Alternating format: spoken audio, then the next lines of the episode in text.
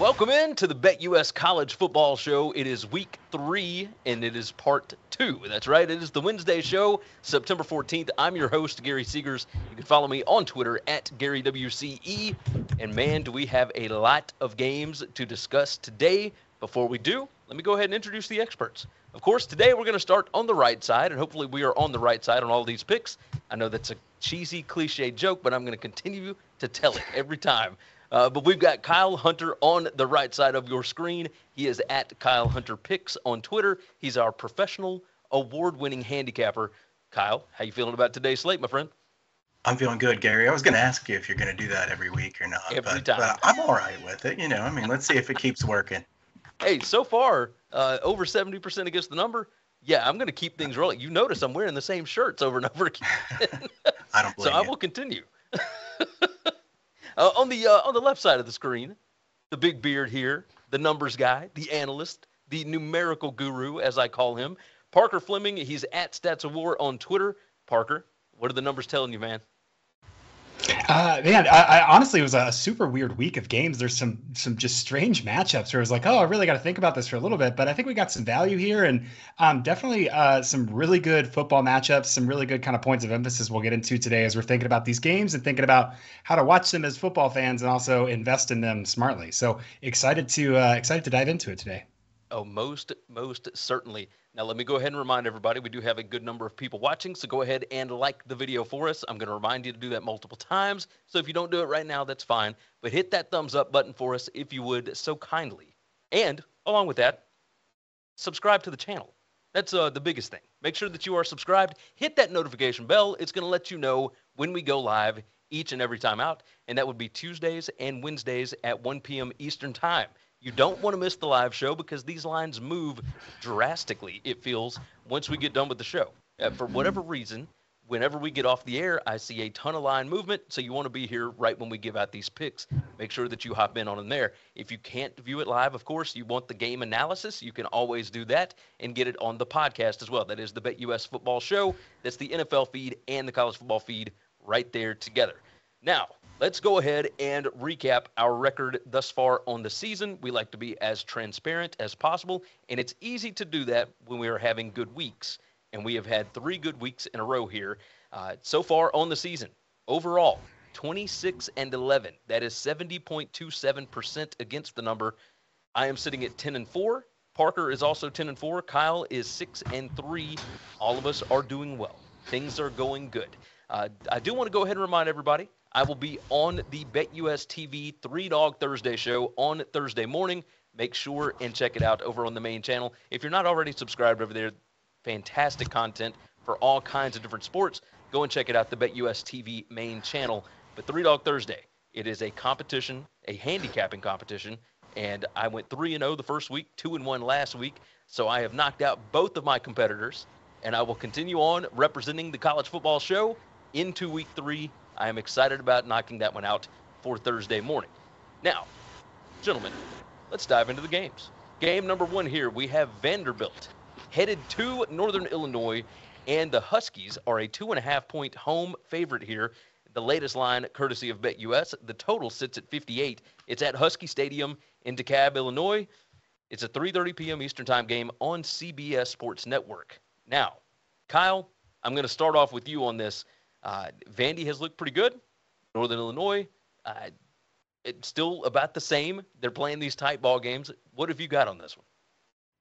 Yeah, I mean, first of all, I was putting my notes together last night, Gary, and I thought, uh oh, we're talking about Northern Illinois again. Because, I mean, they were, they were tough to figure out last year. Got a little bit worried when I was putting these notes together. No, but I mean, you know, I, I think Vandy has played pretty well to start the season. They they really weren't very good last week against Wake Forest, but Wake Forest is a good team. Vandy was two for 13 on third down in that one. Um, I feel fortunate that we did cash that over last week. Uh, Wake Forest did most of the heavy lifting for that one, certainly. Uh, the offense really struggled in that game overall for Vanderbilt. They had three turnovers. Uh, Northern Illinois gave up 6.8 yards per play against Eastern Illinois, and then 6.2 yards per play against Tulsa. And Thomas Hammock said coming into the season the defense would be a lot better. Um, so this is the game where they really need to show that because the early results haven't been great there. They've passed the ball well. Um, really, they haven't played terribly overall, but their defense hasn't been that much improved. Uh, Lombardi and Wright are having pretty good seasons uh, at quarterback. I think both of these teams are playing at a slow enough pace. Uh, I would be a little bit concerned about an over though, because I think both of them are playing slow enough. Uh, I, at this point, I think they're trying to hide their defense, uh, at least to some degree. So um, you know, four point line move on the total down. Uh, people seeing that change of pace here for these two teams. Vandy actually played kind of fast in that first game against Hawaii. I guess it's kind of easy to play quick and score a lot of points against Hawaii, but then things have changed here of late. Both teams could still hit some big gainers, though, in my opinion. So I wouldn't feel comfortable taking under 58. Uh, you know, I've got nothing really strong on this game. I, to be honest, uh, the line movement in this one on the side kind of surprises me here. Uh, most certainly. I mean, it opened at one and a half. Uh, it's now out to two and a half. And like you said, the total opened 61 and a half, jumped to 62 for a brief minute, and then jumped all the way down to 58. I mean, it was hit pretty hard, four total points. Uh, Parker, let's let's get your opinion on this one. I'm I'm very curious. Northern Illinois looks to be a different team this year, even though they've got a lot of the same pieces. Uh, what are you seeing from the Huskies and the Commodores? I hope that y'all are ready for the NIU Vandy deep dive that that no one else is going to do because I, I, really was interested in this. Um, one, Kyle, I will say in regards to that over last week, put some respect on AJ Swann's name. Came in two scoring drives for Vanderbilt there. Uh, 72.7% completion, 13.3 yards per attempt. Really good performance in maybe some time that didn't, uh, you know, matter as much, but they made a change. And I think we have a genuine quarterback controversy uh, brewing at, at Vanderbilt. Um, Clark Lea made some comments where he was um, not going to address you know the performance, but he was happy with it. So we might see some change up at, at, quarterback for Vandy there. The side of the ball I'm really looking at is Northern Illinois' offense. I think that um, last season they did play that kind of close one score game defense, and the offense just did enough to keep up. The offense also rushed really really well last season, and um, they're they're they're rushing substantially worse this year. One big stat that I had: Brown, the running back, returns. He averaged 3.91 yards after contact per rush last season almost four yards after he got hit. That's that is how you that's how you move the ball when your offense isn't doing too great. This season he's only at 2.03. So the reason that's interesting to me is Vanderbilt has 25 missed tackles in three games, but they had 11 against Wake Forest, and Wake Forest thrives on a lot of that yards after contact. So that makes me a little bit nervous about Vandy's ability to stop the rush, which really opens up that pass game. The, the Northern Illinois pass game, I really think, is something worth talking about on offense. Um, you've got, you know, Rocky Lombardi looking a little bit better, higher aDOT by almost two yards, higher completion percentage, um, looking looking a little bit better this season, and they have some really, you know, some dudes at the wide receiver, Tucker and Thornton, uh, combined for 51% of targets super productive. The guy that I think will be the kind of linchpin for Vandy's defense, right? A lot of teams can cover one guy. Sometimes they can get that secondary option. If you have that tertiary option, that can really mess with you. Uh, look for Northern Illinois' Casper Rutkovich. I hope I'm doing that correctly. He plays in the slot. He has two touchdowns, 15 yards per reception. A really nice kind of underneath and red zone option for them there. So Lombardi has a lot more weapons. It seems like they've opened up the passing game a little bit. We've seen Vanderbilt against F, uh, FBS competition, and they really haven't looked great. I'm worried that this quarterback controversy is kind of the starting of the unraveling. Um, you know, they played uh, some some really bad competition to start, were able to look good. But if that comes apart, um, it'll be because that offense loses its identity because neither quarterback can do what they're asking them to do against FBS competition. So no lean here just because, uh, or sorry, no play here just because Northern Illinois' rushing has looked so bad. But Vandy's tackling, Vandy's question marks on the offense, I, I would understand. Uh, picking Northern Illinois, but in these G5 P5 splits, especially with so much uncertainty about quality of competition, I'm a little wary of making an official play. I am going to make an official play. I'm going to ride with Vanderbilt on this one. I do trust either one of these quarterbacks against this Northern Illinois defense. I the defense has been questionable at best against not great competition thus far. Uh, Vanderbilt against Wake Forest, yes, we understand that because Wake Forest is a good football team, but against everybody else, Vandy's been able to put up points. I fully expect them to be able to put up points against Northern Illinois. The offense for Northern. You brought up Rocky Lombardi looking good thus far, and he is he's being incredibly efficient. Number 14 in PPA per pass right now, but this team is only passing 43% of the time, which really drives me insane. When you find something that works, why you wouldn't continue to do that more uh, drives me nuts. But it's only a couple of games. Uh, you know, we're still early in the season. We'll figure this out. Uh, the line does look a little screwy to me but I'm gonna I'm gonna buy right into it. It's gone from one and a half down to two and a half already. I, it's moving against me. I don't care. I think Vanderbilt's going to win this football game, so I'm going to take Vandy plus the two and a half on this one, and I'm going to make it official. Yes, that's right. so official play for me, Vandy plus two and a half here. Uh, I think they win the game outright, so I will certainly take the points. Let's move along to another 3:30 p.m. Eastern time game. This one's on Fox. BYU heads to Oregon. That's right, Brigham Young, a three and a half point road dog in Eugene, and everybody knows how crazy Autzen Stadium is. But the total sits at 58 over at BetUS right now. Eh, BYU one and four against the spread on the road, but they have played really well in their September games. They're four and one against the spread in their last five in September.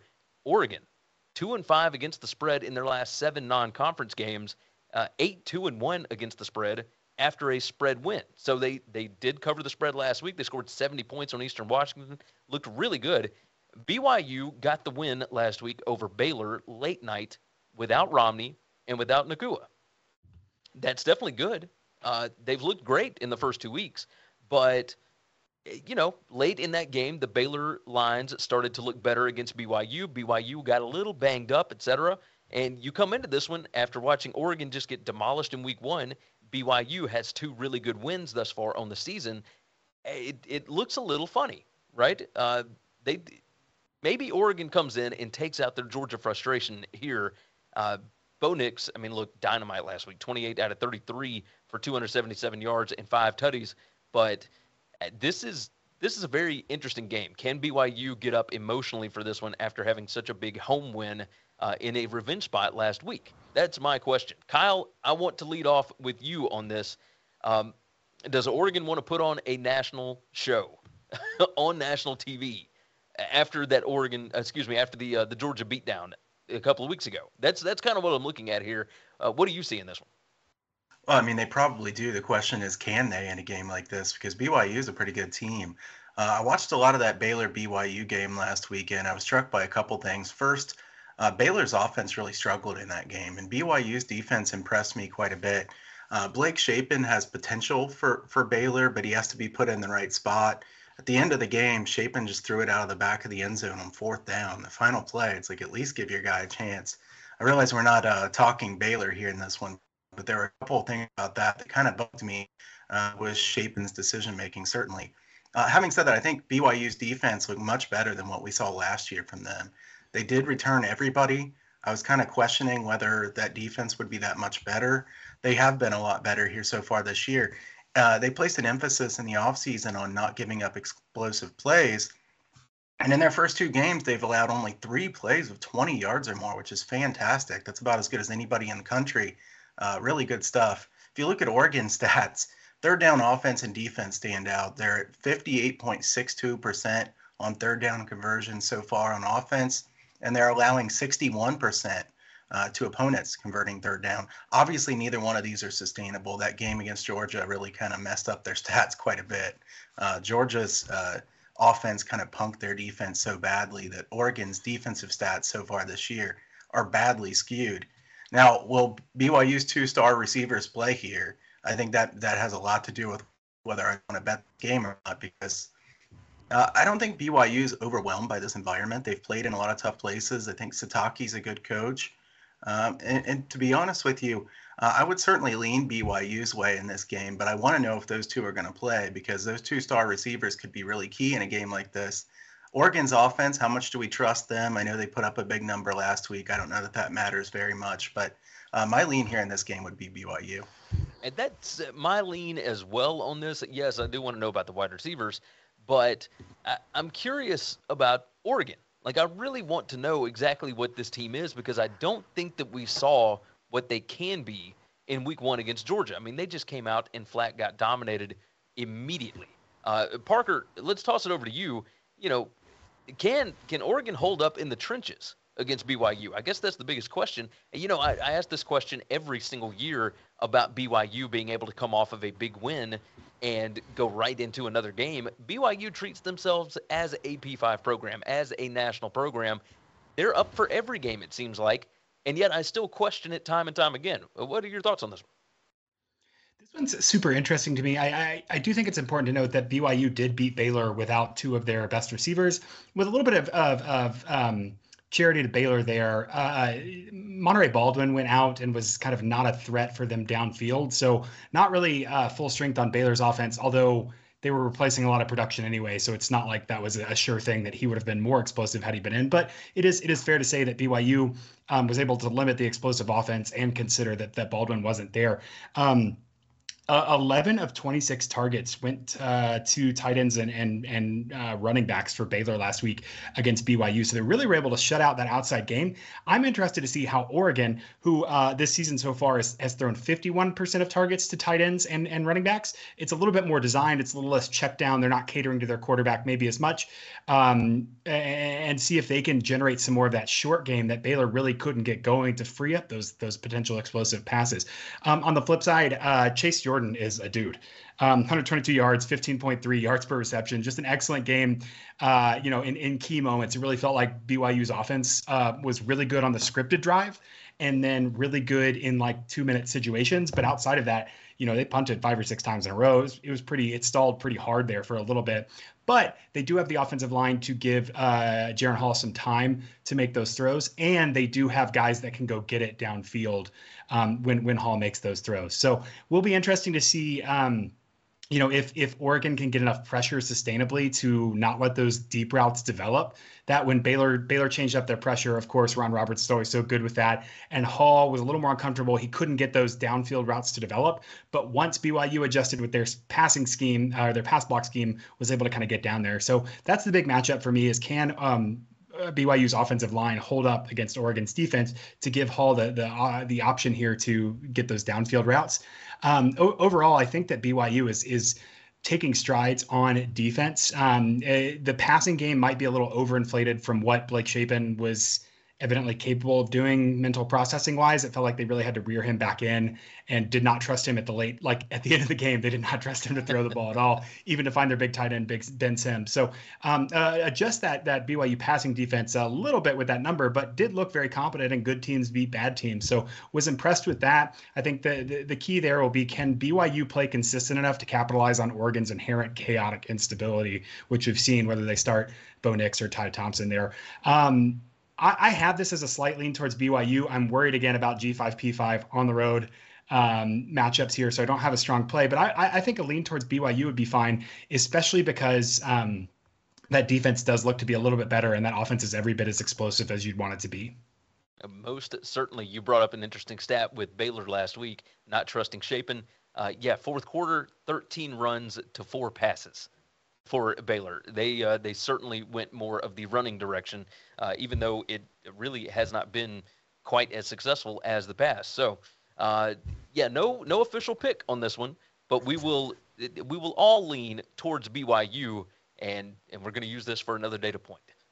we will certainly do that. Uh, let me go ahead and remind everybody go ahead and like the video for us if you would so kindly. And I see a lot of people in the chat already uh, Raphael, Arbone, Mark, James, Heath, uh, let's see, Rusty, uh, Cameron, etc. Go ahead and toss in questions in the chat. We will do a Q&A at the end of the show as we do every single time out. So go ahead and toss those in there and uh, make sure that you are subscribed to the channel if you have not already done so. Let's move along to the next game. And this one, a soon to be Big 12 matchup. Kansas heads to Houston, and the Cougars are a nine point favorite. Latest line at BetUS. The total sits at 57. This is at TDECU Stadium in Houston, and it is a home game for the Cougars, their first one of the season, 4 p.m. Eastern Time on ESPNU. Parker, I want to start off with you.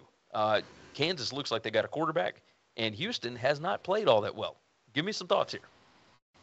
Okay, I will say that my heart yet again for the second week in a row wants to bet Kansas, but I don't think analytically it's it's enough for me to to to be confident about it. But I understand it. I think they did play well last week. They scored so many points, um, including 13 in, in overtime, which is always very fun to to get that two two touchdown win in in overtime against West Virginia. Um, with, with Kansas. Um, I mean, they they really caught West Virginia in a bad spot. West Virginia's linebackers didn't look great. Kansas got a pass interference that kind of helped them here and there. I, I, I, there were some caveats to that performance. That being said, um, I'm not sure what Houston is is doing here. Um, Houston is starting slow and expecting to just win in the second half, and they're digging holes and they're putting these marginal positions, and then they can't make anything out of it. Last week, um, 58.1% of Clayton Tune's dropbacks were pressured. He was blitzed 48% of the time. They were really able to disrupt Clayton Tune, kind of make that offense work for it, and and um, Texas Tech was, and and Houston really couldn't dig out of that. So what I'm interested to see is can Kansas get uh, pressure against Clayton Tune? Can they kind of change that equilibrium? They've got um, 15% pressure rate. Phelps and Sampson have combined for 11 total. Um, but against West Virginia and JT Daniels in that little more air raid style offense, which is what they'll see versus Houston, they really sat back. They didn't blitz a whole lot. Um, can they get pressure on Tune? That's that's the big question for me on defense. Do they have the depth to be a little bit more intense on defense, keep up with these athletes that I think, you know, I'm, I'm not sure that West Virginia has a Tank Dell or a Matthew Golden, um, just some really talented guys there. And so that, the, the, the depth issue with Kansas's defense makes me a little bit worried. Um, Jalon Daniels, I, I mean, I think Kansas's offensive line is no worse than Texas Tech's, and they were able to kind of, you know, they, they gave up five sacks against Houston. It felt like Houston's defense – played well in in certain aspects, but in the secondary was a little bit wanting. So it'll be, um, you know, c- can Houston attack that offensive line without, you know, totally giving up the back end there is, is where I'm circling this. Uh, Kansas has been effective on the pass. Jalon Daniels, uh, you know, they're they're they're almost a half point in EPA per pass. The big deal is that um, Houston Houston let Texas Tech run a lot, especially let um, Donovan Smith run. Can they contain Jalon Daniels and contain the run game to get that defense off the field, let that offense work like it's supposed to? Um, super interesting matchup. I think the margin for Kansas last week and and how thin that game was. Um, really makes this uh, hard for me to play Kansas. And I do think there's a little bit of positive regression coming from Houston. Maybe they won't start, um, you know, getting outscored what 31 to 10, I think it was over the last two games. Um, so maybe they'll maybe they'll start a little faster and and and and Kansas a little bit of a letdown spot from a huge emotional road win in in conference. I can understand where you're coming from with that. A little positive regression for the Cougs, maybe. Uh, Kyle, I am curious your thoughts on all this line movement. Of course, it opened at Houston uh, at nine and then jumped to 10, and now it's back down to nine. But the total has jumped from 63 down to 57. Uh, what are you seeing between these two teams? Is it just pace of play, or do we see something with the defenses here? You know, I, I, thought about taking the over in this game, and I still lean to the over in this one quite a bit. I saw a 55 and a half pop there last night, and I almost played that, to be honest. Uh, you know, if you look at Houston going into the season, I assumed they would be good offensively. There was one question mark for them, and that was their offensive line. I think they've been even worse than what I expected. But even at that, you know, look at Houston. They're 107th in yards per play so far this year, 117th in offensive success rate. If we didn't know what Houston should be going into the season, really both offensively and defensively, you would think this team's just not very good. I mean, they really have not played well at all. They're negative 0.3 yards per play margin, which is 92nd in the country. Uh, Houston needs some help here. Tank Dell. I know uh, they have some other guys that should be good, but nobody else has really played very well on the outside. Honestly, I would have never believed you if you told me that's what the stats would be for Houston at this point in the season because I expected good things from their offense. And that had me just a little bit worried to take the over. Uh, you know, like I said, 55 and a half showed just briefly. 57, still lean to the over here. Uh, in fact, my number is 59 here on the total. So uh, I'm still leaning to the over. As far as the side, I had seven on this game. Uh, did make some adjustments. I think Kansas is a fantastic story. Uh, Leipold's a really good coach and fun to root for. Uh, the program Kansas has been down for so long. I like to root for programs like this. It doesn't hurt that I have over two and a half on the season win total for a little bit of money too. But uh, you know, Jalon Daniels is a pretty good quarterback, guys. I think he's still underrated by some people. He ain't bad. You know, this is a guy that you know they're like, oh, maybe he's all right. Maybe he can. He's pretty good. And Kansas, um, you know, I will say Kansas in the red zone has been too good so far this year. They 12 touchdowns and 13 trips into the red zone. I mean, this isn't the LSU offense from a few years ago with Burrow. They're not going to be that good in the red zone. So I lean Kansas in this game because my number here is seven. Houston has to show me something before I trust them. They really haven't been very good. They're supposed to be good. They haven't been so far this year. Um, I, I, wish this was still at 10, you know, because that 10 is a key number here, certainly. I, I, certainly would lean toward Kansas in this one. Uh, and really, Kansas averaged 6.4 yards per play last week against West Virginia. I don't know if West Virginia's defense is going to be really good or anything, but I think that's a good showing for Kansas. I think Kansas can move the ball here. Uh, would still lean the over, like I said. And uh, if you like Kansas here, I've seen worse bets than betting a little bit on the money line here. I see plus 260, plus 265 some places. I think there's some variance in a game like this. Now, like Parker said, I'm a bit worried that this is not a great spot for Kansas, and that's why I en- ended up not pulling the trigger. Yeah, both of the games have come so far for Houston on the road, right? They're getting to come home for the first time, but Kansas has already been in a pretty rough environment in Morgantown last week. And in Morgantown, 5.56 yards per rush against West Virginia. And I mean, Pitt had what? I think 3.1 somewhere on, or it may have been less than that. Uh, they did not show well. Pitt did not against West Virginia, even at home. And Kansas ran roughshod over. I mean, they were able to do whatever they wanted to. Uh, I, this is a simple handicap here. Houston goes to overtime in every game. It's incredibly difficult to win by double digits when you go to overtime, right? I mean, you got simple enough. Unless you're unless you're Kansas. Unless exactly, Kansas, yep. unless you're Kansas. um, it's- so Houston for me, like Jalon Daniels, Get down at him running that back in overtime. It's like, dude, fall down. it was unbelievable. uh, so so with Houston, uh, what I'm looking at on defense so far, uh, number 85 PPA per pass. Um, excuse me, no, no, no, that's on offense. 85 PPA per pass, number 99 PPA per rush. The offense has not been good. And it's not like they're playing world beaters. UTSA and Texas Tech on defense are not exactly a whole lot to write home about. At Kansas, I'm not saying that they necessarily are, but when you're living on third downs the way that Dana Holgorsen's team has, I mean, they're 49% so far on the season. Uh, what I'm seeing here, which here, we'll, we'll do another crack joke. Do you smell that? It's a mismatch. And the mismatch is Kansas, number 17 PPA per rush on offense, and Houston, number 106 PPA per rush on defense. There is a mismatch here, and I like Kansas. I like Kansas a lot. I liked them at 10. I've already bet it at 10, uh, but I still like it at 9. I think they can win the game, and anything over a touchdown, I feel fantastic about. So, yeah, give me the Jayhawks. Make it official. I am riding with Kansas. I like the culture that Leipold is building there. Uh, we'll see if he stays there. I hope he does. But, yeah, Kansas at Houston, I like it. They, they have already gone on the road and proven it to me. I feel good about it. So, official play there, Kansas plus nine for me. All right, reminder here the podcast. Everybody go ahead and make sure that you are subscribed to the podcast. Jump into the chat for the Q&A. Of course, we got quite a few people, Keith, Paul, uh, OU Yardbird, etc. You guys jump in with your questions. We will do a Q&A at the end of the show. Like the video. We are already at 72 likes. Uh, we got a lot more people watching, so go ahead and make sure that you like the video for us. We uh, we try and set new records every time out. So yesterday, big record. Uh, we're hoping we can match it again today. So go ahead and like the video for us, and of course, subscribe to the channel. Hit the notification bell. It's going to let you know when we go live every Tuesday and Wednesday at 1 p.m. Eastern time. All right. Uh, if you did not catch yesterday's show, make sure and go back and catch that because we did cover eight games yesterday, and it was a lot of fun. So make sure that you go check those out. This one is an interesting game. SMU heading to Maryland. And the Terrapins are a four point favorite at home. The total at 73 and a half. Uh, this one, of course, in College Park, 7:30 p.m. Eastern Time on FS1. It's a night game. Should be a lot of fun up there. Kyle, I want to start off with you on this one. SMU looks like they have not changed a thing with bringing in Rhett Lashlee.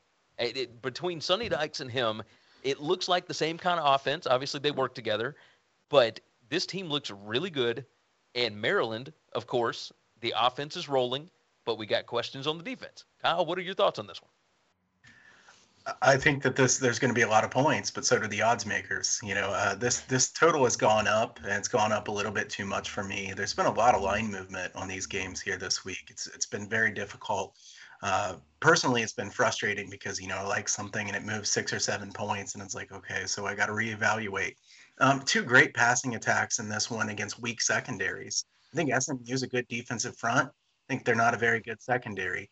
Uh, Maryland probably not a great defense in general. Uh, Maryland has been good in non-con games, but that's typically been beating up on weak opponents. Honestly, you know Locksley's teams have ran up the score on quite a few teams since he's been there. I do think they'll score points and quite a few here. You know, with uh, Taulia and those wide receivers, and Maryland's wide receivers are excellent. I mean, really deep, uh, very very good group there. I think they'll score quite a few points here against SMU. But SMU on the other side put up almost 600 yards of offense against North Texas. Pretty impressive showing. Mordecai's a really good fit in this offense. Uh, you know, he's not skipping a beat here. Maryland's defensive numbers look pretty good so far this year, but they played Buffalo and Charlotte. So that doesn't tell us anything. You know, I, am not impressed by that so far. Uh, I don't think that preps you for SMU. The offenses have big advantages. I still lean to the over, even at this ridiculously high number. Maryland is playing relatively slowly, though. And once you give me a team that's playing at a slower than average pace and you get a total in the mid 70s, oh man, it's so hard to take it then. You know, you gotta have a really big plays. I see this as a coin flip game, could go to either team. So I, would take the points here if I'm betting this one against the spread. I I tend to agree with you. Uh, SMU, I mean, again, Mordecai, uh, Rashee Rice, etc. Like so far, so good. Everything looks great early for SMU, and all of the different advertisements that they've put out, the promos with the uh, the Pony Express and all that kind of. I mean, it's been beautiful. The way that they have marketed has been gorgeous. Uh, Parker, I I look at this and I'm seeing net points per drive. I mean, these two, SMU's number eight, Maryland's number nine. Look at points per play. SMU's number eight, Maryland's number 10. I mean, it's points galore. And yeah, when I look at the roster strength, I don't think these two teams are that far off. I know it's a P5 G5, but I don't think this is that different. So uh, give me give me some thoughts here because I I think if I'm getting points with either of these teams, I'm probably going that direction.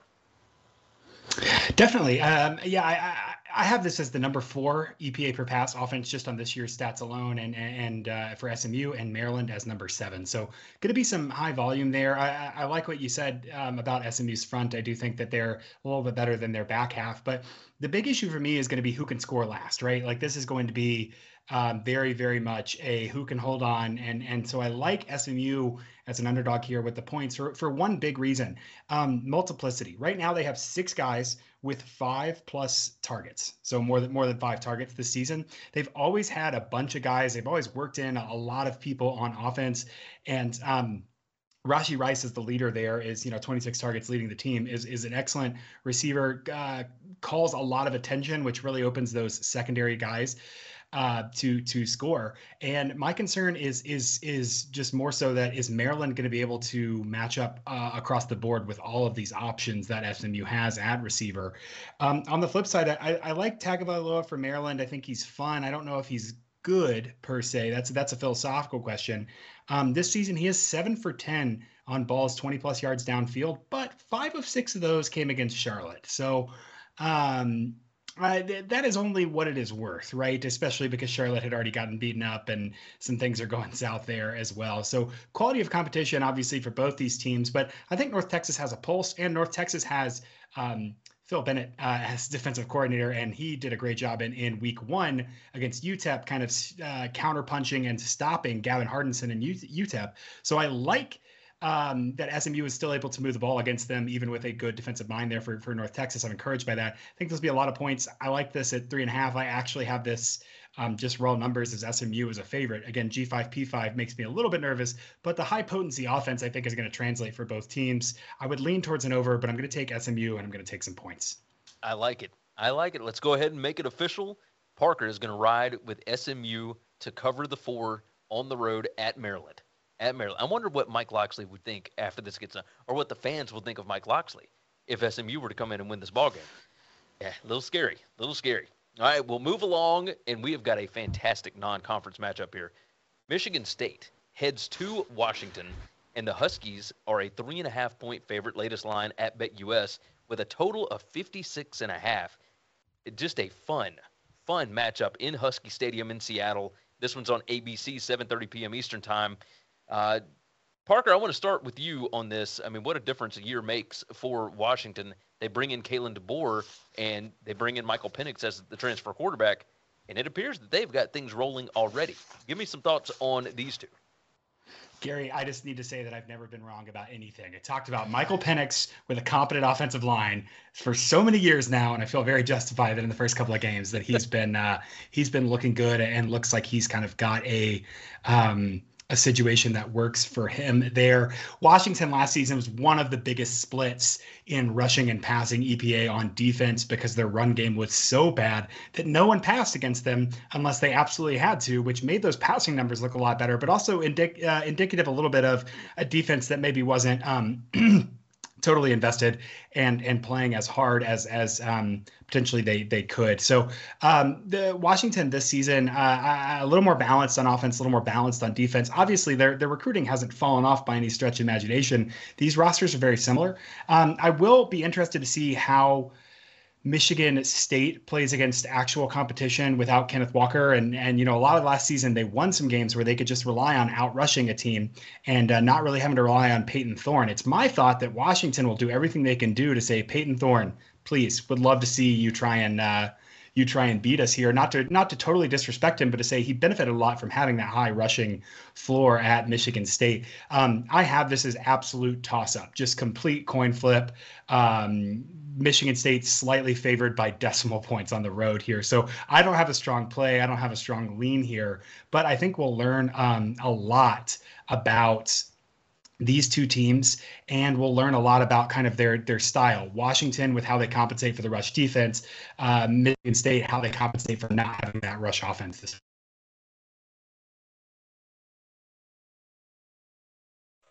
i will tell you uh, i am i am riding on washington I feel really good on Washington right now. Um, and I'll tell you why. Michigan State, the injury bug has already hit. Jayden Reed is already hobbled. The linebacker Snow out for the year. Uh, the safety Henderson, I mean, he's banged up. Uh, they got all kind of issues. And then, of course, Thorne, uh, he's been eh. The running backs, uh, you know, Berger and Broussard have been pretty awesome, but you would like to see them in a, real game, right? And that's not to say, you know, not to take anything away from Western Michigan or whoever else, but uh, this is going to be different going on the road at night in Seattle. I'm very interested. Um, I I think that I don't trust Michigan State to be able to stop Kalen DeBoer's offense. I think they're going to put up a lot of points. I hit this when it came out at one, and I still like it at three and a half because I think they're going to win by a touchdown, if not more. Like I think Washington is that much better uh, because I think people are just undervalued or underestimating, maybe that underestimating Washington based on what they saw the last couple of years under Jimmy Lake. Uh, Kyle, give me some thoughts here. I mean, again, we're looking at line movement, uh, 54 for the total, and it's gone up to 56 and a half. The spread went from one up to three and a half. Uh, you you got any thought on these line movements? Yeah, I mean, I, I, agree with both of the line movements. To be honest, uh, I think Washington is just that much better this year, and it's hard for the odds makers to kind of keep up. Um, you know, I, will take the over in this one personally because I think it's really hard to line Washington's games right now because they're so different than what they were last year. And I was going to say what Parker said there as far as uh, Washington's offensive line, 14th in pass blocking so far, according to PFF. And I imagine Penix has to be going, what on earth is going on? Because, you know, every other time he snaps the ball and he's running for his life, here he probably feels like he has, you know, uh, 10 seconds to throw every single time. It's just a, a huge difference. Um, Kalen DeBoer is a really good offensive mind. I think he he is really better than most people even realize. And I know people think he's good, but he is excellent. Washington 7.53 yards per play so far this year. And I know somebody's going to say, yeah, they played Kent State and Portland State. Well, Kent State slowed down Oklahoma for a long time last week, a really long time. And Portland State didn't do that bad against Washington State. Uh, they gave up 24 points only. So I think that uh, Washington's yards per play on offense is probably more impressive than some people would think. And uh, you know they kind of shut it down in a couple of those games too after they had a big lead. So this is a Washington offense that I think will score quite a few points here, especially when you look at Michigan State, one of the most matchup dependent defenses. What are they good at? They're good at stopping the run. What are they bad at? Stopping the pass. Their secondary is terrible. I mean, there were multiple teams just picked on this secondary a lot last year. I think they're going to get picked on here the thing about Michigan State's they're playing really fast, 29th in tempo, which to me is interesting that they've played so fast, despite the fact that they've been blowing out MAC teams in their first two games. So they clearly want to run. Uh, they're going to play fast here. DeBoer is going to be happy to play fast with them as well. They've slowed down when they had the big lead. But I, I think um, Washington is the side that I would take in this one. Hate that the line has moved that much, but I do like the over here. Like I said, Washington's team last year is nothing like this team this season. So if you're using anything from last year for your numbers, it's going to be really hard. So I like the over here. I, I'm with you. I'm with you. So let's make it official. We got two plays on this one. I'm going to take the side. I like Washington, even with the hook there, minus three and a half. And Kyle is going to ride the over 56 and a half. A lot of comments, of course, in the chat here. A lot of people going back and forth over ah, Michigan State will beat them to death and so forth and so on. And this is going to be an interesting game. I will certainly say that. It's going to be a lot of fun to see exactly who comes out in this one. We're going to move along, and maybe one that's not on the radar, but maybe it should be. Maybe it should be. This one is Louisiana headed to Rice, and Louisiana an 11 and a half point favorite, latest over at BetUS. The total sits at 50 and a half. And Louisiana does not appear to have missed a beat switching from Napier to DeSormeaux here. Uh, Louisiana one and six against the spread as a 10 plus point road favorite. And that goes, of course, all the way back through Billy Napier, etc. Uh, they tended to only get up for the games that were going to be really tight, the games where they felt like there was a challenge. I'm curious if there's a difference here. Uh, five and zero oh against the spread in their last five non-conference games. Rice one and five against the spread in their last six non-conference games. They are not good in September either. They don't start the seasons well. One and five against the spread. Their last six in September. And Rice overall, four and ten against the spread in their last 14 games. Just not great. Uh, the new Louisiana quarterback, Chandler Fields, been pretty awesome. Things are going well. Uh, Rice, you know, put up a little bit of a fight against USC, a- at least early, right? They had two long touchdown drives, uh, and then they whipped up on McNeese State 52 to 10 last week. Uh, the offense, you know, it is averaging 4.61 yards per rush. Looks okay. Uh, Parker, I'm going to toss this over to you. Like the only advantage that I see for Rice in a game like this is the run game, where Louisiana hasn't exactly been great on defense. Uh, but again, you know, the schedule for Louisiana, I mean, completely different than what Rice has faced thus far. I, am curious your thoughts here between the Raging Cajuns and the Owls. This is going to be an all-time caveat here, but um, if it weren't for the four turnovers that led to 28 USC points, Rice actually moved the ball a couple times down the field. They lined up and they yes. marched like 75 yards for I think two or three touchdowns. So you know, you just uh, uh, scratch over four turnovers. But I, I, think that there's some vision there about what Rice can do and what they want to do. Obviously, um, have been some issues with them uh, talent wise and development wise, but looks to be on the right path. Yeah, Chandler Fields for for Louisiana is the, the person I'm watching in this game. I don't have a um, strong lean. I, I, I agree with what you said about like getting up for big games. This is maybe not a big game for Louisiana, so I don't know if they'll cover the 12. I do have this pretty far off of that, but um, one thing to look at last week versus Eastern Michigan, Chandler Fields completed uh, over 70% of his passes.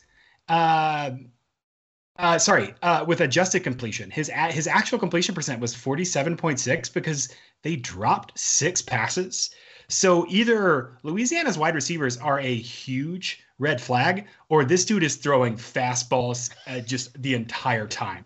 That's something I'd have to go back and watch on the film there. But I am interested in kind of that's a lot of inconsistency. Thirty-seven point five percent drop rate for him there. So um, something to watch as they kind of work that offense. But yeah, the the the the biggest split here is. Um, uh, Louisiana's EPA per pass is really good. Rice has shown that they really can't defend the pass very well. Um, and then uh, on the rush defense, you know, Louisiana a little bit worse, 61st in EPA per play. Rice a little bit better on offense, 58th in EPA per play. So maybe maybe something there. Rice is you know rushing 125th are, are passing 125th least in the nation, so they're rushing a whole lot. Louisiana's kind of been opening up a little bit, so there's a pace mismatch here. Rice is going to want to try and slow this game down. I don't know if they have the trenches to to do that and to generate enough sus, uh, sustained success to give them the opportunities to need to move the ball. And Louisiana could strike pretty quickly here with with Fields being so electric if they can catch the ball or if he can take 20 miles off his fastball. That's a, yes, and all these obviously a lot of questions here. Uh, it does appear that there is a talent advantage for Louisiana in this game as of right now. Uh, I don't know what really we can expect from Rice thus far. Uh, Kyle, I want to toss it over to you because I, when I look at this game, you know, I, I'm seeing all these different trends. I'm seeing, uh, you know, Louisiana the one in six against the spread as a 10 plus point road favorite, but I, I tend to believe that Louisiana is just a significantly better team, even on the road. Which way are you leaning on this one? Yeah, I see the chat talking about I wore a Rice hat, so uh, maybe a Rice play is coming. It, that does not mean a Rice play is coming. It just means uh, I wanted to wear a hat of a team that we were covering here today. Um, you know, I, I got to tell you, I think that um, Rice blew out McNeese State last week, but that doesn't move the needle at all for me. You know, I, that's not going to uh, change anything for me. And Rice going into this season was a team I had rated very lowly. Um, if you look at Louisiana last week, too, what a weird game for the Raging Cajuns last week. They, they were down 14 nothing at halftime, and they won 49 to 28. Uh, also important to note that Ben Wooldridge came in at quarterback, uh, was 12 for 13 for 169 yards and two touchdowns. So for some reason, Wooldridge did amazing last week. Uh, you know, both of those quarterbacks have looked pretty good for Louisiana. And I think there's a, a very big talent gap between these two teams. Louisiana has actually recruited pretty well the last few years. Rice, not good. I think this Rice team that, that wants to run the football, uh, control the time of possession if they can, try to hide their defense. I think it'll be hard to do in this one. Uh, Rice returned a lot of starters from last year, but is that really a good thing? Uh, you know, Louisiana has recruited so much better than them, like I said. You know, honestly, I didn't want to be betting on Louisiana a lot this year. I kind of wanted to stay away from their games, but my number here was Louisiana minus 16 and a half. So we're far enough off that I'm going to go ahead and take this one. Like I said, we had a lot of line moves to where uh, had to make some adjustments here, but I think this is a pretty decent look for a team that's much more talented than the other team. Rice has very little home field advantage at all. I think Louisiana comes in here and wins and covers. I like it. Let's go ahead and make it official here. Kyle is going to roll with the Raging Cajuns to cover 11 and a half, and I cannot disagree. Cannot disagree. Let's see. We've got a ton of people in the chat. Mark, of course, Wet Blanket, Larry Martin, Keith is in there, uh, Arbone again, Paul, Carson, Paxton, etc. You guys are awesome. If you would, go ahead and like that video for us. Hit that thumbs up button there and make sure that you are subscribed to the channel so you can be here with us each and every time out, every Tuesday and Wednesday, 1 p.m. Eastern Time. So you do that, and you also hit the notification bell. It's going to let you know when we go live, just in case you forget. Just in case you forget. If you can't be here for the live show, there's always the podcast, of course, the Bet US Football Show on Apple, Spotify, etc. Go and leave a nice five star review, and of course, make sure that you check out yesterday's show as well, and of course, uh, tomorrow's show. That is the BetUS TV Three Dog Thursday show, the handicapping competition. I will be representing the college football nation here at BetUS TV. All right, we've got three more games to discuss. Let's uh, let's roll along with these. Pitt is a 10 point favorite on the road at Western Michigan. It's at Waldo Stadium in Kalamazoo, Michigan. This is going to be an interesting one. Western Michigan won this game 44 to 41 last season, but this is a really young team for Tim Lester. Parker, I want to start with you here. Uh, it opened at Pitt minus 10, and the total was at 55 and a half. Now the total is down to 48. We've got question marks on Pitt's offense with both of their starting, uh, I say both starting quarterbacks, their top two quarterbacks. So we're not exactly sure who is going to play in this game. Uh, give me give me some read on this on, on the Panthers and of course the Broncos. Yeah, very um, odd. I, I, do feel compelled to point out about Pitt. Uh, one, so yeah, the quarterback uncertainty. I mean, that that floor on offense could get real low if we don't have a competent quarterback play there. I think Slovis has been pulling them up a little bit. It was funny to me as well, in a very petty sense, that um, after the West Virginia game, Pat Narduzzi said, "Hey, I would have punted." uh, on that fourth fourth and short situation, and then had an opportunity oh, no, no, to be aggressive. Said I would go for it, right? Yeah, right, right. Sorry, yes, I wouldn't have punted. I would go for it. Neal Brown said I would punt it, and uh, and then he had an opportunity against Tennessee to go for two and maybe score the win, and didn't didn't want to do that at all. So um, he's he's just an interesting cat, Pat Narduzzi. They they're going to have a good defense here. I think that Western Michigan's a little bit inexperienced to um, bet any uh, to to take a side on this one. Um, especially with 10.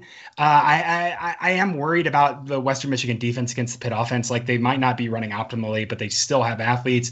And then on defense as well, um, Western Michigan's fun, but I do think they they they are so young that there's just not a lot here that that makes me excited about them. Most of um, Salopek for Western Michigan, most of his passes have come like at the line of scrimmage, uh, in between the um, uh, in between the numbers and shorter than shorter than 10 yards. So like very much just concentrated on get the ball out quick, kind of make it.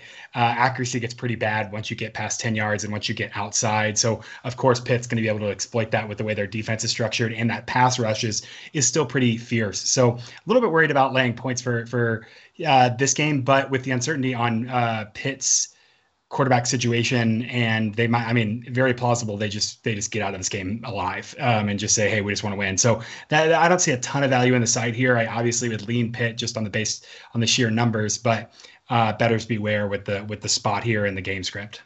Most certainly uh, you look at uh, some of the trends here Pitt 4 0 against the spread after a straight up loss. They are 7 and 1 against the spread their last eight on the road but they are one and four against the spread in non-conference games. It, it highlighted, of course, by that 44 to 41 loss to the same Western Michigan team last year at home, even though they were the ACC champions.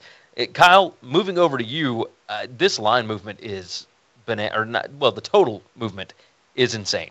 55 and a half down to 48. Now, obviously, that has a lot to do with the quarterback situation, but uh, but tell me about this total, and of course, it moving more than a touchdown here. Well, I mean, I'm going to be 100% transparent. I had this one as a play that I was going to to give out here today at under 55, and then it goes to 48, and that changes things quickly, obviously. so, uh, my opinion of of the game definitely changes a lot. Now, Slovis is far better than the backup, and then after that, I think there could be a massive drop off we should probably say that this is a revenge game based on what happened last year. So uh, I could see people wanting to take Pitt here, and I understand that. But if you're on a third string quarterback, I wouldn't be excited to do that, certainly. In fact, uh, at this point, it's got down to 48. If Slovis were to play, might even lean to the over. So I, you know, I was I was thinking uh, this is going to be very dependent on who plays here because I think Slovis is a very good quarterback. He's looked pretty good in this system if they let him throw. Uh, I think he could do quite a bit. Western Michigan, a team I'm not very high on, and Parker made a great point about Western Michigan's quarterback. A lot of dump offs, uh, very short passes. I don't think that's the way to beat Pitt. I think Pitt is going to be very good at stopping that kind of play. Uh, as far as the side, I would be interested in Pitt if Slovis is playing. Like I said, I might even bet the over if Slovis plays. Uh, if neither of those top two play, I would still lean the under in this game. So this this one's very dependent on who starts for Pitt knowing Pat Narduzzi, I'm thinking it's going to be kind of hard to know who's going to play until right before the game starts or right as they walk onto the field. So you might have to be watching right at the very end to see what to bet in this one. I, I see where you're going with that. I here's what I think. I think it doesn't necessarily matter who starts at quarterback because I don't know that Pitt is going to throw the football a single time in this ball game. Uh, Western Michigan number 114 PPA uh, rushing defense right now. Uh, this is exactly what Narduzzi wants. Like he wants to be able to run the ball every single play. Uh, so yeah, this this seems to line up. The under certainly seems to line up. Even at 48, uh, it, it's too low for me to play it. So and and 10 points is too much for me if you're only going to run the football. Uh, Tim Lester has had a ton of success at Western Michigan. I expect him to throw out some some crazy stuff here and there. But again, really young team, as Parker mentioned, uh, super inexperienced. Uh, just no official play here. And so uh, none of us has a play because the, I mean, it's just shifted too much and there's so much uncertainty with this one. So no official play on Pitt and Western Michigan. But uh, hey, Gary, go ahead. Something last year as well about the uh, staffer at Western Michigan used to work at Syracuse and was like, we knew exactly what Pitt was going to do on defense. They didn't oh, take yeah. it seriously. Do you yep. guys remember that? I should go look that up in, on Twitter. But I think there was also like some some some very acute preparation weakness last year from Pitt that made that happen. Um, or, or when when the last time they played. So that was yeah. something that I was thinking of as well as like I wouldn't I wouldn't put too much stock in the recent matchup because I do think there was like a very specific Pitt didn't prepare for something and this dude was like, oh, we know exactly what you're going to do here. Yes, no, I do remember that from last season. I don't remember exactly what it was, but it was uh, basically they knew that Pitt was not preparing for their game. Like they were just running the same the same game script, etc. Yeah. Uh, so they knew exactly what to expect, and and they capitalized on it. Now, I don't know that they've got the players to be able to do it this year, but and and uh, uh at the same time, revenge spot, right? So you're not going to let that happen again. But we'll see. We got two more games to discuss. So let's go ahead and hop into it. This one's a fun one, of course. UTSA, meet meet baby. 12 and a half point road dogs headed to Texas. And of course, the total sits at 61 and a half, latest over at BetUS. It's at DKR Memorial Stadium in Austin, Texas, 8 p.m. Eastern Time on the Longhorn Network. Kyle, I want to start with you on this. Texas gave Alabama all they wanted last week and still did not get the win. But they are now without Ewers. They might be without Bijan. They might be without Hudson Card. They have a slew of other injuries. They're banged up. And you got a team coming in that would love nothing more than to be able to, to hang that on their mantle. They want that those longhorns put on their uh, on their mantle this weekend. I know Jeff Traylor is ready for this one. Kyle, what have you got on it? At first, I want to say last week, uh, coming out of Ohio Stadium, there were a bunch of people watching the Texas and Alabama game. And uh, Gary, as you could probably assume, most people that are Ohio State fans, not big fans of Bama. Most people that are Bama fans, not big fans of Ohio State, I'm sure.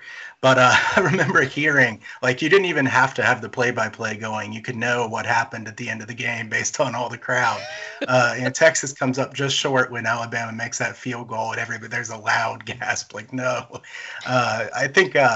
Texas really put a lot into that game. I would be afraid to bet them in a game like this. I, I, think that even without all their injuries, this is a tricky spot for them. Now, with the injuries, I mean, it might be right starting in this game. Uh, you know, I, am not sure, but uh, UTSA has a big split on defense 12th in success rate allowed against the run, 99th in success rate allowed against the pass. Uh, can Texas take advantage of that here? I'm not really sure the answer to that. Um, UTSA has played two games, both of them went into overtime. They fell short against Houston despite winning the box score pretty clearly. I think their post game win expectancy was like 96%. And then they go and beat Army in overtime. They were 11 for 15 on third down in that game. So just ridiculous efficiency on third down. And, and, guys, I have to say, that makes this kind of a weird spot for both teams, right? Because UTSA has gone into overtime twice in a row. Texas coming off that loss that was just heartbreaking. I'm going to keep my analysis a little bit shorter on this one because I honestly have no lean. I really don't know what to do with this game. There are so many unknowns in this game, and I think unknowns are kind of the uh, the single biggest thing that's against you in sports betting. I don't want big unknowns. That's what I see here, so I'm passing. I could understand that. Uh, I will go ahead and be honest here. I liked this a lot at Texas uh, by 13 and a half. I liked UTSA on the side but there was such a split here. Uh, Parker, you know, tossing it over to you, 59% of the bets on Texas, only 15% of the money is on Texas. So a lot of the money on UTSA in this one, it has moved a lot. It jumped to UTSA uh, as a dog by 11. It's back up to 12 and a half now. I mean, it just continues on and on. Uh, I'm curious your thoughts on these. This game reminds me a lot of um, yeah, Louisiana game last year where you thought, hey, here's an experienced G5 team. They run their program really, really well. Can they line up? Can they go into Texas? Can they capitalize on a good spot? Now, uh, obviously, the played Alabama the week before is a really good um, betting indicator of you know a team maybe being a little bit down. But well, the, the two things that really um, make me stay away from this game, I, I think that UTSA is competent. I think Frank Harris is a fine quarterback. Um, the the two issues I have are the trenches. I think Texas's offensive line looked, or excuse me, defensive line looked very good against off, uh, Alabama's bad offensive line, but still looked very good. Created a lot of disruption. Um, second, the you know the thing about Steve Sarkisian's offense is that it's it's a lot to process. It's a lot to install. It's a lot to get going. And we saw when Ewers went down, they started running, hey, just get out of here alive. Um, play drives to get to halftime so they could figure out what are we going to do with Card? How are we going to make this work? Um, I think with a week, especially knowing that Card is probably going to be your starter for the future, I saw that Ewers was out, you know, anywhere to six weeks, um, and uh, and so th- I think there's going to be a lot this week for Texas to play for. I think there's a lot to kind of level set, and perhaps uh, you know some of that halftime adjustment stuff they'll be able to start, uh, you know, with a better idea of what they want to do at at game one against UTSA. It's a night game too, so um, shouldn't be too big of an issue with uh, heat, humidity, and all that. Um, the the only thing I will say is that I, I'm very wary of. Texas's ability to finish in the red zone and very wary of their conservativeness. Five field goal attempts, I believe, in scoring opportunities when they were a 21 point dog. That is not exactly how you win a game. And you wonder if they hadn't gone for a couple of those. They missed a couple of them. Uh, not that the result justifies the you know the decision, but you know if in expectation, hey, if you go for a couple of those, you get seven instead of three on one of those, you're winning that game. Um, I was a little bit um, disappointed with their lack of aggression on that uh, against Alabama in that spot there. But overall, they played consistently. Huge adversity with Ewers out, and so with Card and a week to play, I think their defense is vastly improved. Um, they they should win. They should cover this game. I, I, like UTSA too much to bet against them in this spot, though. Um, I, and so I'm I'm not going to have an official play. Uh, I, think that I think that Texas here could kind of come out as a statement game. Hey, we're not completely out of things. Yeah, that's that's what I'm a little worried about, and that's why I took it off my card. Right. uh, looking at some of the trends, Texas four and zero oh against the spread in their last four September games. They are one and five against the spread, coming off of a straight up loss. So that, of course, would lean towards UTSA. UTSA six and zero oh against the spread in their last six September games, so they start out these seasons really, really hot. UTSA, however, 0 and 4 against the spread after a straight up win. Well, they did that against Army last week. Uh, it's it's a weird weird spot. The UTSA secondary does look kind of weak. I think Xavier Worthy could eat if anybody can get him the football. Uh, this is with all of the injuries and all the uncertainty, etc. I'm a little wary of this one. Uh, I do like Frank Harris. I know that he's dealing to Cephus and Franklin, etc. I'm just going to stay away. So no official play on this one. I lean UTSA because of the spot, but man, a lot of people seem to like the spot. So, so I'm going to stay away from this one. We got one more game left. Uh, remind everybody, go ahead and like the video for us, and make sure that you are subscribed to the channel. Jump into the chat because we are doing Q and A immediately after this last game. Gentlemen, Miami heads to Texas A&M, and A&M is a five-point favorite at home. Latest line over at BetUS, the total sits at 44 and a half. It has come down from 49 to 44 and a half. It's at Kyle Field in College Station. Whew. What a game. Jimbo Fisher. Uh, that offense is just yikes. Uh, Miami 5 and 1 against the spread on the road, 3 and 8 against the spread in their last 11 non-conference games. A&M 5 and 0 against the spread against the ACC in their last 5 meetings, 15 and 5 against the spread in their last 20 non-conference games, and they are 1 and 4 against the spread in September. Uh, now, Kyle, I'm going to start off with you on this. App State appeared to give everybody a blueprint on how to beat the Aggies in a 17 to 14 win. But A&M still has a ton of talent. Uh, do we maybe see Max Johnson here? What, what do you see on this ball game? Yeah, I wouldn't blame him if we saw Max Johnson because King really hasn't been very good. I, I want to bring up an angle that I talked about a lot last year. So, our regulars from last year will remember this one. And, guys, I know you'll remember this one when I start saying it as well. Um, we have a lot of new subscribers, though, so I wanted to give this one out again. A road underdog of 3 to 14 points with a total of 48 or lower. That road dog is 573 and 448. That's 56.1% since 2006 that's a massive sample size. That's a really good angle. It also makes sense. You know, it makes sense as a predictive angle going forward. It's not a you know a night game between seven and eight o'clock after you played a, you know, some ridiculous trend. This is an angle with a big sample size, and it's a, a underdog with a low total. Uh, in this case, we have an underdog with a low total that is a pretty talented team in Miami. Uh, you know, to me, this is a Texas A&M team that you know Fisher talked a big game in the offseason. You know, they really need to back it up at this point. Uh, if they lose back-to-back weeks here, it's gonna things are gonna get pretty bad at Texas A&M.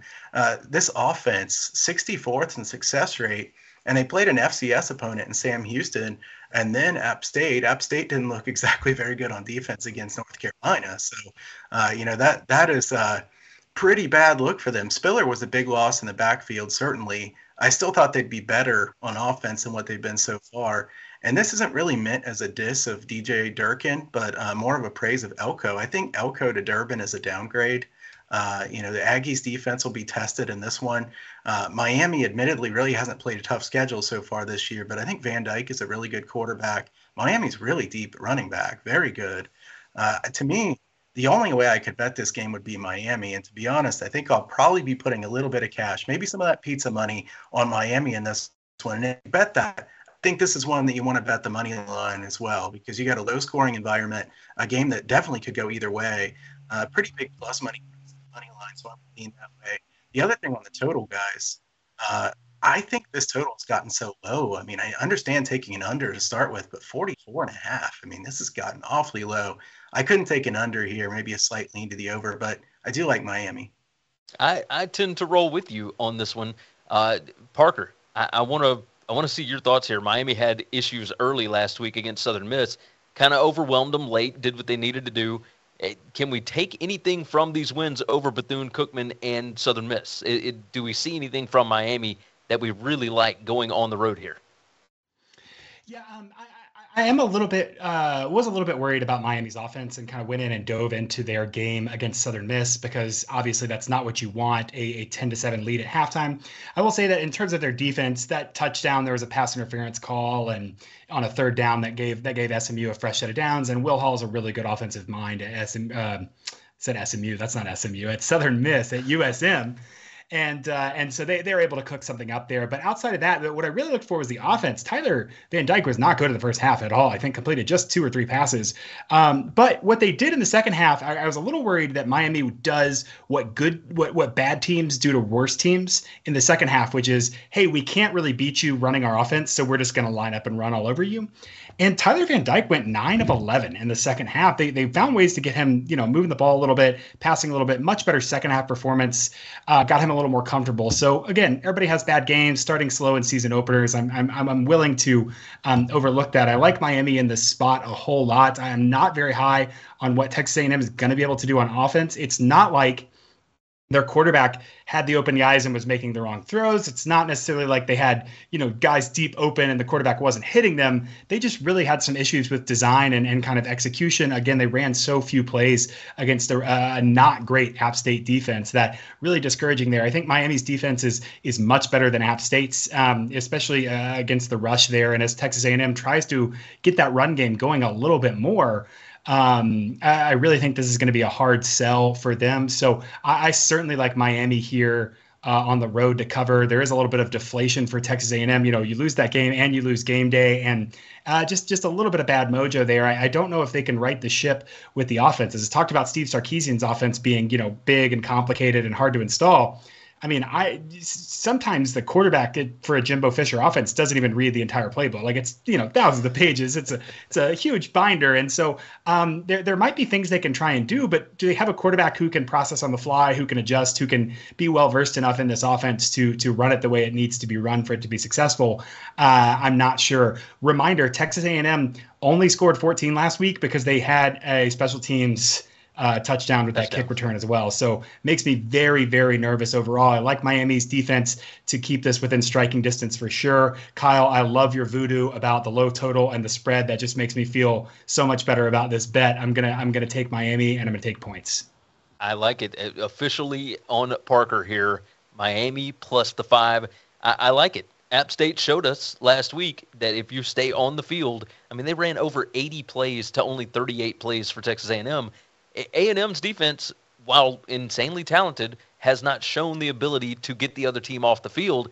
Miami can stay ahead of the chains. They're number 21 in standard downs PPA. They're number three in standard down success rate. It's going to be terrifying. it's absolutely terrifying. So yes, official play from Parker on this. Miami plus five on that.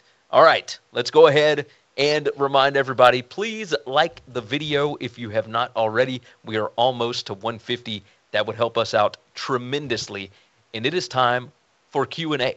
It's time to jump in the chat and see what we've got. We're going to try and do our rapid fire here. Uh, let's see, Kyle, I'm going to start with you on this. Uh, do you have any lean on USC Fresno State? That's from Mark.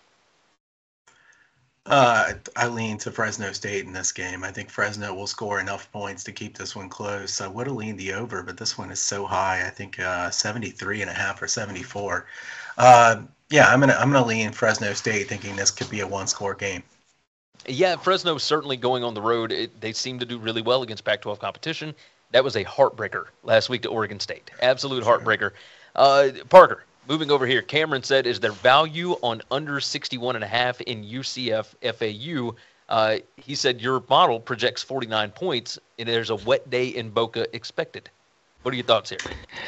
I'm bad at totals, uh, so just going to put that out there to start. So you know, take that with a grain of salt. Yeah, the issue here is that UCF. Um, so FAU's offense is is pretty potent but uh, it's it's not necessarily been shown that they're going to have the athletic advantage to do that against UCF. And UCF's offense is a mess, so it's kind of a mix of of, of FAU actually has a decent um, pass defense. Like last season, they were pretty frustrating, and they have some athletes there. Um, but I, I, really don't like either. Uh, I really don't like UCF's um, offense at all, and I don't know that they're going to be able to move it. Their defense should should be able to be pretty frustrating for FAU, but FAU has some big play potential. I don't know that they'll move the ball consistently enough to kind of take advantage of that. That's why this this game is low. Um, also, you look at it; they're both rushing a, a decent amount 40, uh, 47% rush rate over expected for UCF, um, 48% for. Um, FAU, both of those are kind of top half. So whether it, everything, this model's com- you know completely agnostic about that. This is just historically teams with this profile, teams with this profile, how do they perform? So you know uh, the the weather adjustments left as an exercise to the reader. But I think if you're betting an under here, you're thinking UCF can't really put it together on offense, and UCF's athleticism and length on defense really frustrates that FAU offense that's looked really good against bad competition. I like it. That's a, that was an in-depth answer for on the fly, my friend. incredibly well. You saw uh, me. I had to go pull up the I had to go pull up the chart for a second. I was like, oh, I wasn't fair for that game. it was awesome, awesome. Uh, let's see. Mason Phelps just jumped into the chat. He said thoughts on Buffalo plus 14 against Coastal Carolina. Uh, Kyle, you got a feel on this one? Uh, Buffalo terrifies me. I mean, it, obviously they lost, you know, FCS team last week, but I, I don't know that Coastal is great. I, I'm not sure. I'm staying away from this one for a reason. But uh, do you have a thought on this one? Well, Coastal just beat an FCS team. Was it Gardner Webb? I can't remember exactly which. Uh, yeah. Gardner Webb had the lead. Yeah. I was gonna say, uh, really, Gardner Webb should have won that game if you go back and look through the play-by-play and the stats. So Coastal uh, laying 14 points with Coastal doesn't sound like a good idea to me. But I don't really want to bet Buffalo, uh, so that that's a tough one for me. I think I would lean to the under in that one, thinking Buffalo offense is not very uh, consistently good. But I mean, why would you want to lay a bunch of points with Coastal Carolina at this point? I, I, I, can't do it, but like I said, Gary, I'm not excited to bet Buffalo, so I have to pass on that one. Exactly. I'm, I'm going to wait for another data point on that one. Uh, Durko Gaming jumps in. Do you gentlemen think Villanova can pull the FCS over FBS upset against Army this weekend? Uh, so I wanted to get into this one. Uh, Parker, uh, I'll toss it over to you on this. No, don't do that. I don't know. I don't even think about FCS schools. You do that. That's great. But, uh, so I want to talk about Army.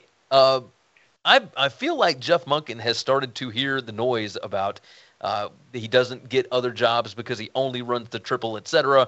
I mean, they threw for over 300 yards against UTSA last week. Like they have changed a few things around. I, I'm curious, how do you feel about what Army's doing on offense right now? Uh, and the the answer to the question is no. I don't believe Villanova can beat Army, but uh, but go ahead, Parker. I'm curious your thoughts on Army on this one. Yes, I will um, eschew the philosophical discussion that is um, the the path of a successful service academy coach.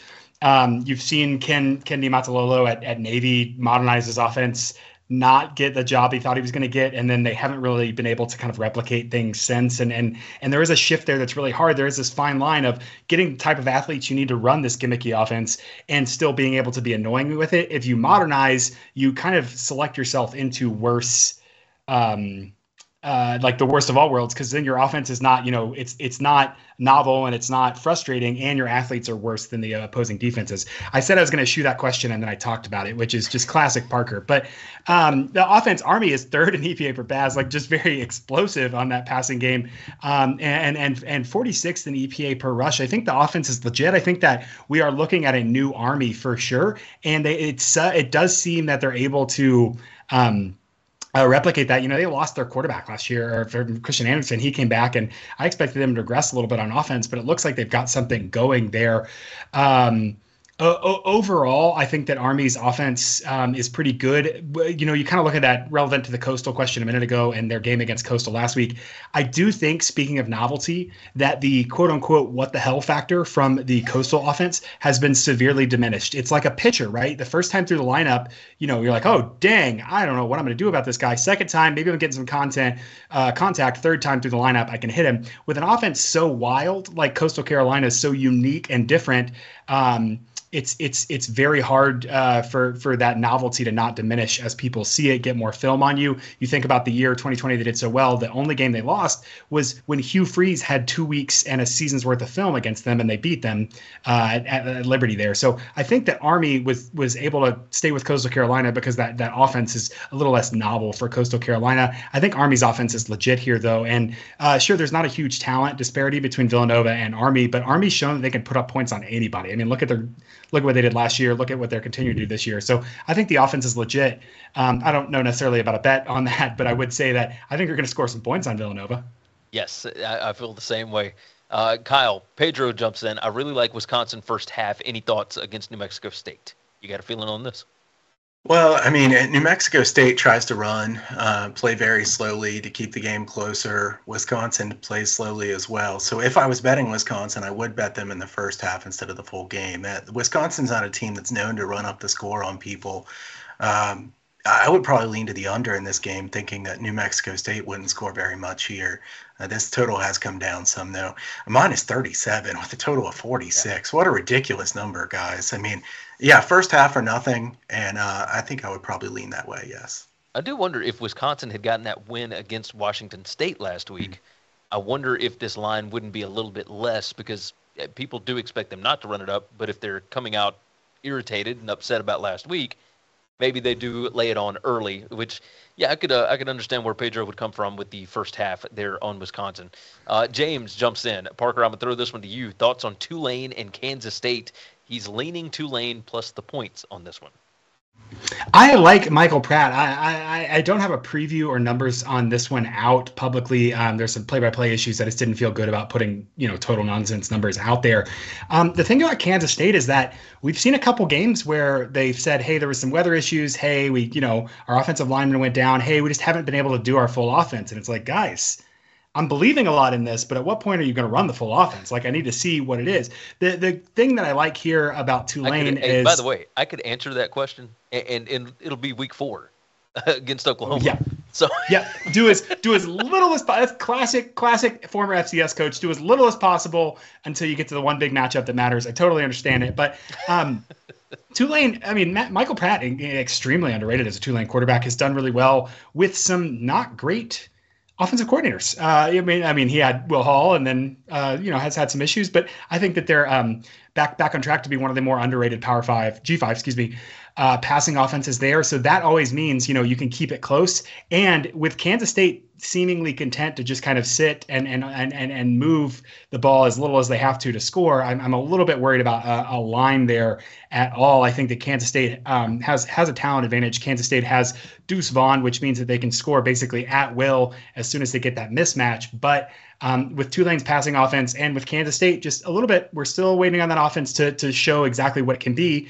Um, uh, I, I would lean towards towards Tulane very slightly, very very slightly, just because of the passing offense there. But that would be my play is to say, hey, Kansas State has no incentive to put anything on film.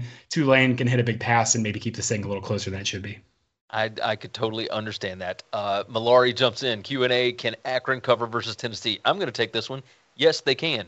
Uh, this is the perfect sandwich spot for Akron to come in.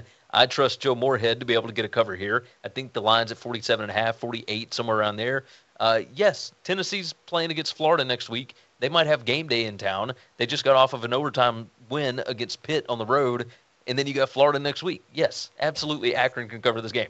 Uh, okay. Yari B jumps in. Can I add something real quick? Uh, Gary? Yeah, go ahead. Um, go ahead. Maybe a live under in this game as well. If they start scoring yes. a lot early on, I would think Tennessee would let up here, and you got a total of 67. So, you know, maybe if you get a live game, in game 75 or something like that, I think I'd like the under. I love it. I love it. Uh, Kyle, I'm going to toss some, uh, this one over to you. Yari B. Q&A, how is Iowa expected to put up 25 plus against Nevada? uh, let's see, what like 4 They're or favored by 23. safeties.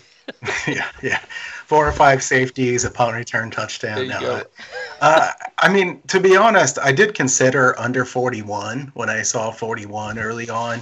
39 is getting really ridiculously low. It's hard to take under 39 in a college football game, and Nevada just gave up 600 yards to Incarnate Word. So if Iowa was ever going to score some points, this is their chance. Now, okay, I have to see it to believe it because I don't think Spencer Petras and Ferentz and that offense can really score on anybody. Um, I guess I would lean toward the underdog here in such a low scoring environment, getting more than three touchdowns, but I'm going to pass on this officially. Keagan Johnson is coming back this week, so you know they will have one of their wide receiver weapons back. Eh, we'll see. Uh, Joe Maddie. That's been that's been the problem. that's yeah, that's been it. Uh, Joe Maddie would love your opinion on Virginia and Old Dominion. Parker, you got a feel on this one? well, Virginia's kind of sad, man. I'm I'm unhappy about that, um, and and how like Brennan Armstrong, uh, a fellow redhead, is is good at quarterback, but it looks like they need some help with the design on the offense there. Uh, also, as we said, I think I don't know. I, I think I took Virginia as an under this this year. Um, and I think one of one of you guys at least did as well. Um, not really high on it. Old Dominion, a little bit flighty. Um, you know, beat that Virginia Tech team should be should be able to win this game. I think. Um, uh, yeah, that my, my biggest thought here is just Virginia. I'm a little bit sad about. Um, Old Dominion. I, I need to see a little bit more uh, from their offense in terms of like early downs passing. But in uh, you know the, the the balance I think is is there on on defense. It's not like one side is way worse than the other. Um, and so I think I think Old Dominion versus the points is is a fine bet here with what we've seen out of Virginia. we we got the 69 mega stuff coming in on the chat. That means it's almost time to wrap this up. Uh, I'm going to take two more questions here. Uh, Raphael jumps in. Uh, Kyle, I'm curious your thoughts on this one. Texas Tech and NC State. You got a feel on this one? Well, I mean, uh, for me, the question in this game is whether you think Texas Tech's defense is actually quite a bit better or if it's just Houston's offense is that much worse. Uh, NC State is a really good defense. I, I would lean the under in this game, but I don't trust Texas Tech's defense quite enough to pull the trigger on this one. Uh, I think NC State is a much more talented team than Texas Tech. Texas Tech coming off that that tight game. Uh, NC State should be pretty motivated after the way they played earlier this year. I think I would lean NC State, and I also lean the under here. Parker, uh, let me go on and get you. This will be our, our last one for this one uh, about the Texas Tech and NC State here. Uh, you and I have talked off the air about this one. It, it is a weird line. It's a weird spot. NC State, of course, hasn't looked great, but that defense at any point can turn on for NC State. Donovan Smith, of course, the quarterback for Texas Tech. I'm I'm questioning. Uh, you know, he he's looked great. He's a lot of fun. He's mobile, but uh, if if NC State comes after him, could he maybe turn into like a turnover machine? What what do, what do you think on this?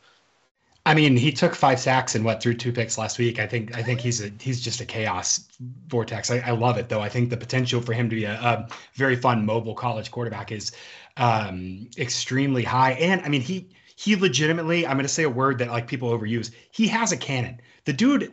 I, I mean, if, if Texas Tech catches two or three more balls, that's a blowout against Houston last week. Um, they, I mean, even with that offensive line issue. So I wonder if. Um, I, I, wonder that no, I don't wonder. This is a fact. Uh, NC State's back half of the defense is way better than Houston's, obviously, in talent wise. And I think their pass rush is going to be way more disruptive against a really bad Texas Tech offensive line. So, uh, with the with the uh, volatility on Texas Tech's offense, um, I think that that that that um, uh, I don't know they're going to be able to score enough. That that being said, I, am not really impressed with what I've seen out of NC State. I think they've let teams hang around that have no business hanging around, and so um, I, I, would be loath to to lay points here. But we talked about Gary. You know, if that defense sacks Donovan Smith seven times and he can't get those balls downfield, this could spiral out of hand. Absolutely. So. Um, yeah, I, I'm staying away just because there is that big uncertainty on both sides of the ball here. I do have this technically as an NC State cover with my with my numbers, and I think that's how the median game plays out. But again, the variance here is so big because there's so much if then. If Donovan Smith is off his game, if NC State's defense is, is a lot better, uh, not not a lot better. If NC State's defense can make those big plays, um, and so just because there's too much if then, the variance here is really high for me. Uh, slight slight lean towards NC State covering, but that's a, that's a lot of points. That's you're 100 percent right. 100 percent right. Uh, last one, Arbone said, "Will Parker commit to naming his beard if we get to 200 likes?" Uh, no, no, I, I will commit to not doing that. I, I it, yeah. That's wonderful. That's wonderful. Give yeah, me to we're, 10,000 subscribers. There. We'll talk about beards and there stuff. You yeah, you guys give me to 10K and then we'll talk. I love it. Uh, yes, everybody, we are about to jump into the picks recap, but go ahead and like the video for us. Subscribe if you have not already. Uh, get us up to that. You know, Parker said 10,000. Uh, we're not quite there yet, but uh, but we're getting closer. So go ahead and subscribe to the channel. Make sure that you like the video, and of course the podcast as well. I mean, just a fun time. We're always having a fun time here. All right, let's do the picks recap here.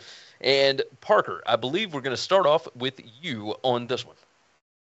Yes, I am going to go uh, SMU plus four at Maryland. I'm going to go Miami plus five, taking a couple of road dogs um, here this week. Also, slip this in the chat. I'm going to go pizza money on Louisiana with Kyle. I'm going to I'm going to invest in that game as well. I like that pick a lot.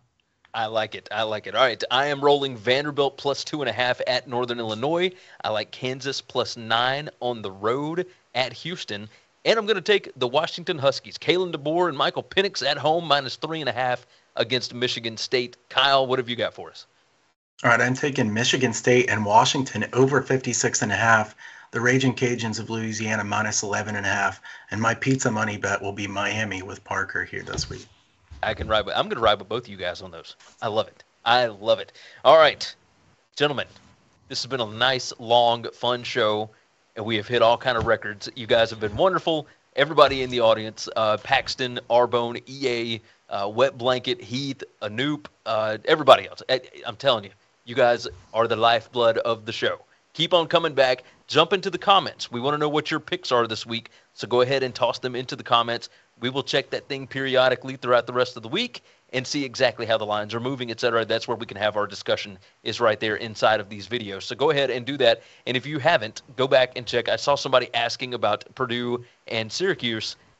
Go on back to yesterday's show. We hit it yesterday. So go and watch that one as well. Gentlemen, I believe it's time for us to get out of here.